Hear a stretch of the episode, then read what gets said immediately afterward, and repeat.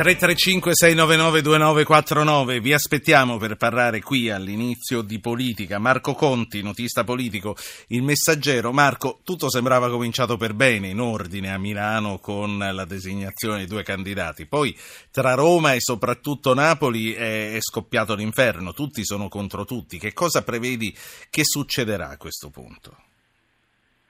Ma eh, è difficile dirlo su Napoli che mi sembra di capire l'arrivo del vice segretario a Napoli che si sta cercando una, una ricomposizione o comunque il tentativo di uscirne.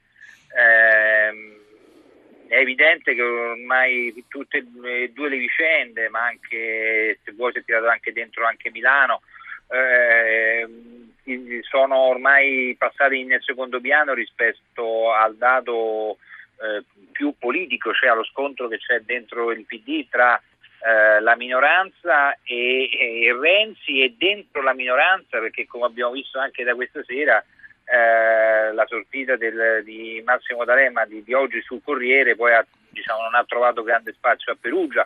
Cioè, lì a Perugia la sinistra del PD sta cercando di costruire una unità per un progetto politico tutto dentro al partito, Bersani stesso lo ha detto più volte, eh, come lo ha detto anche l'onorevole Speranza, quindi fuori eh, come pareva indicare D'Alema, la seconda volta che lo fa in giro di un anno e mezzo, due, eh, eh non, nessuno pensa che ci sia uno spazio eh, politico. È uno scontro dove per carità a Napoli sono emersi fatti eh, gravi più che, più che, dal punto di vista ovviamente non, non, non ci sono profili penali o altro, ma insomma di costume politico. È evidente che, come, che, la, che eh, ciò che succede nel centro-sinistra e ciò che sta succedendo sì. nel centro-destra richiede eh, una legge sui partiti e una legge sulle primarie, cioè i partiti come li conoscevamo noi fino a vent'anni fa, che avevano congressi, selezionavano classe dirigente eh, attraverso eh, amministratori locali, insomma tutta una serie di cose che poi ha avuto per carità le sue degenerazioni, ma non, non ci sono più quei partiti che si autoregolamentavano, sono nati tanti partiti, molti personali, eh, dove il capo decide e gli altri dovrebbero fare, poi chi non ci sta esce e fonda un altro partito. Certo. Quindi è evidente che serve un, un, intervento legislativo per chi magari chi vuol fare le primarie le faccia almeno in, con certe regole.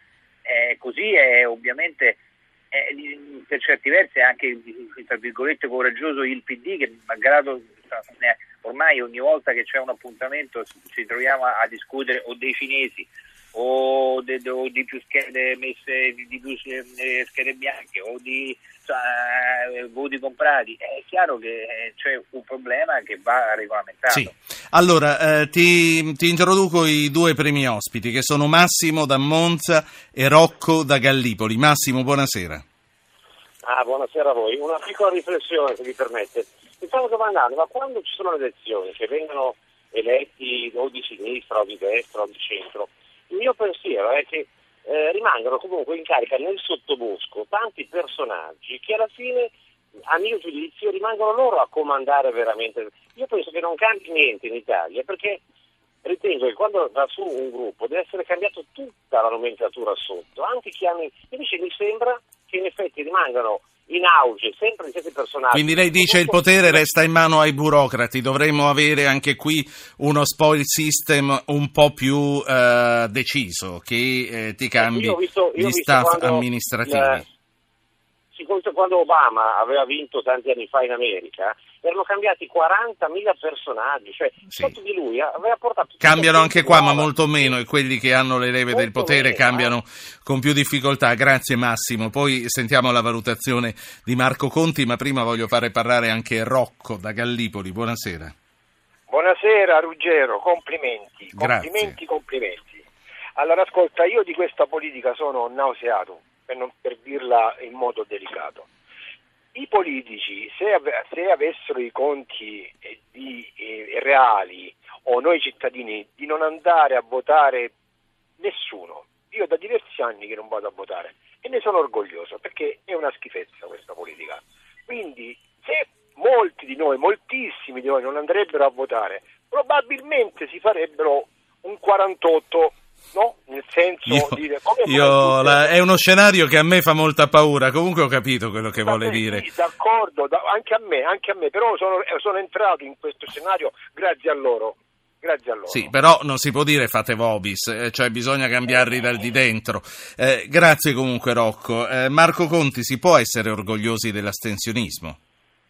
Ma no, assolutamente no. Adesso noi troppo spesso ci dimentichiamo eh, ovviamente come eh, diciamo quale non dico adesso voglio fare della retorica e parlare del sangue versato per, per uh, ottenere eh, da, da, tanta gente insomma, non, non, secoli fa ma insomma qualche decina qualche eh, più diciamo 40 50 anni fa per ottenere un sistema democratico. Quindi io credo che insomma, debba, le istituzioni vanno difese e, e, e, i sistemi democratici dopodiché è chiaro che eh, è comprensibile quello che ha detto l'ascoltatore. La disillusione, una sì. Cosa, una cosa che possiamo chiaramente non lamentarci in Italia è dell'offerta politica, nel senso che eh, c'è sempre una varietà quando si va a votare di persone che si possono votare. Certo, a mio giudizio, una volta lo disse anche Berlusconi, poi insomma, le cose eh, furono diciamo, interpretate eh, contro, ma eh, il fatto che l'italiano voti male certe volte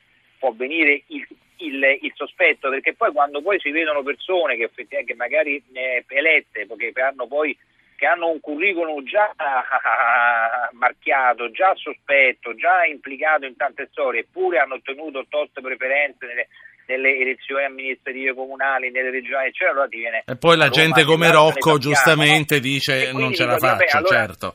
Eh, no, però dico, però c'è anche la responsabilità dell'elettore perché poi alla fine adesso no, non è che eh, certe persone si va a votare liberamente e quindi se poi eh, eh vengono eletti nella regione Lazio ne abbiamo avuti tanti, nella regione Lombardia però è la gente eletta, specie nelle amministrazioni locali dove il rapporto dovrebbe essere ancora più diretto, il voto il voto di preferenza, quindi... perché sul dato nazionale abbiamo avuto il porcello, quindi sapevamo, ma neanche sapevamo quando si votava chi andava, uno votava Berlusconi piuttosto che Prodi e poi voti, eh, veniva eletto un deputato perché nel frattempo Berlusconi e Prodi avevano opzionato per un altro, per un altro collegio in un'altra regione.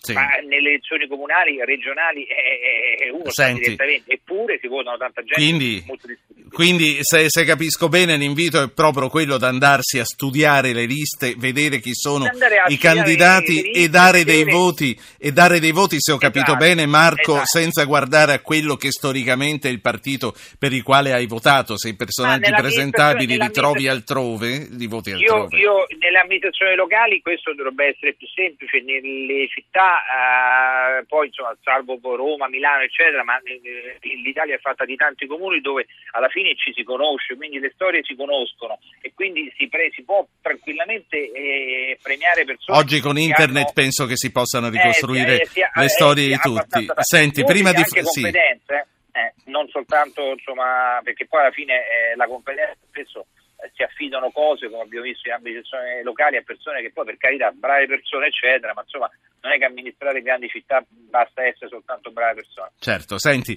eh, prima di passarti Dante e di salutarti, eh, ti voglio chiedere una valutazione su ciò che propone Massimo, uno spoil system all'americana, potrebbe... Ma quello, quello, quello è un problema eh, che in Italia si è posto, diciamo qualcosa si è cambiato nelle nei ministeri e nelle istituzioni, eh, diciamo, penso di Sudigi, eccetera. Certo, questo bisognerebbe farlo molto di più, però si scontra contro una serie di cose.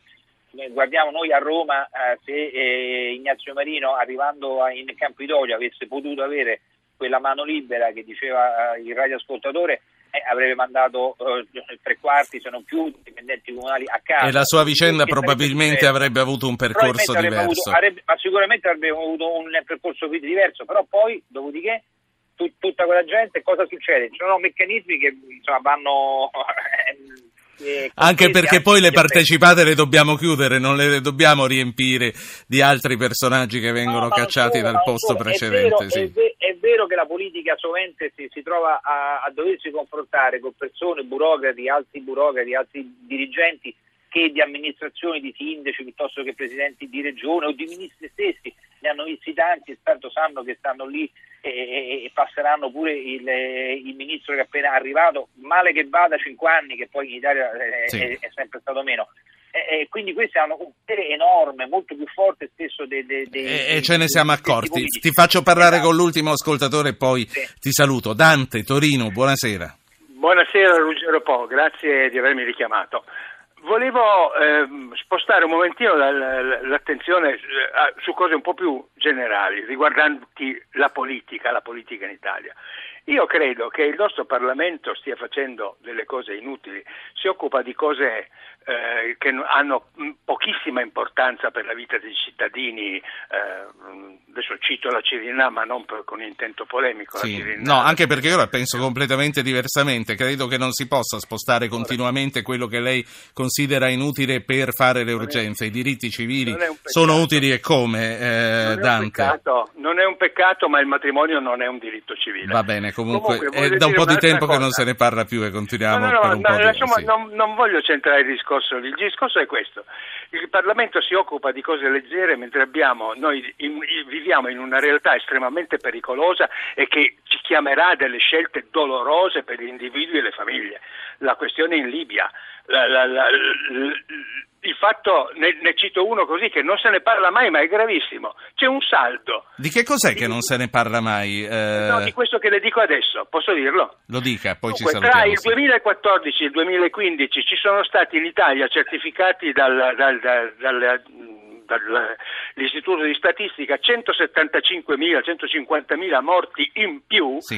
di cui non si conoscono le cause e non si sa bene com- a che cosa attribuire questo, questo, questo balzo sì. di, di, dati incredibile, che probabilmente alcuni, alcuni dicono su, se, quando si legge sui giornali commenti su questa cosa qui, che potrebbero essere persone che hanno rinunciato a a, a, a, curarsi, a curarsi per i tagli alla sanità. Signor Ora, Dante, signor Dante eh, si, lasci, si, lasci, interrompere, si lasci interrompere. Allora, su questa vicenda che dice lei ci stanno studiando, come sa, ne abbiamo parlato anche noi, ne hanno parlato tutti i giornali, quindi non è vero che non se ne parla e le analisi che hanno sorpreso un po' tutti gli esperti, a cominciare dai demografi, eh, le stanno facendo. Quindi poi ci diranno se è una questione...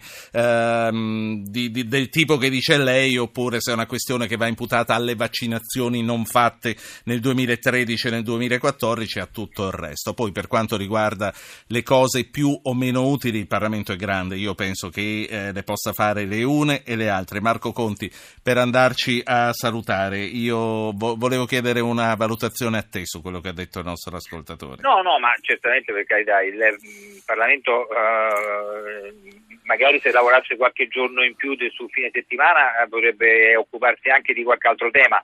Eh, eh, I temi poi di cui si occupa sono quelli che sono di natura economica, che poi finanziaria, che toccano le tasche della gente, se ne è occupata. Molti di questi, eh, e, e, se ne occupa, molti di questi temi, argomenti, penso che anche a questo si riferisce il radioascoltatore, eh, sono eh, eh, diciamo tra virgolette gestiti o cogestiti con, insieme a Bruxelles, a, all'Europa, quindi non è che ha valutato soltanto l'attività del Parlamento ma anche tutta l'attività che i stessi ministri, adesso lungi da me da difendere, fanno andando avanti e dietro con, con Bruxelles, ormai molta sì. politica eh, economica, anzi quasi tutta ormai è delegata e va eh, rapportata con ciò che si decide eh, a Bruxelles, poi ognuno ha le sue, le sue priorità, ovviamente le priorità del radioascoltatore sono altre. Marco Conti, e poi, e poi, c'è sempre questa cosa che ora vi dirò la cosa che nessuno dice, ma le diciamo in continuazione, non c'è niente che non si dica se non le cose che eh, si verifica essere non vere, ma che si trovano spesso in rete. Grazie a Marco ah, Conti, notista politico del Messaggero, volto completamente pagina, grazie.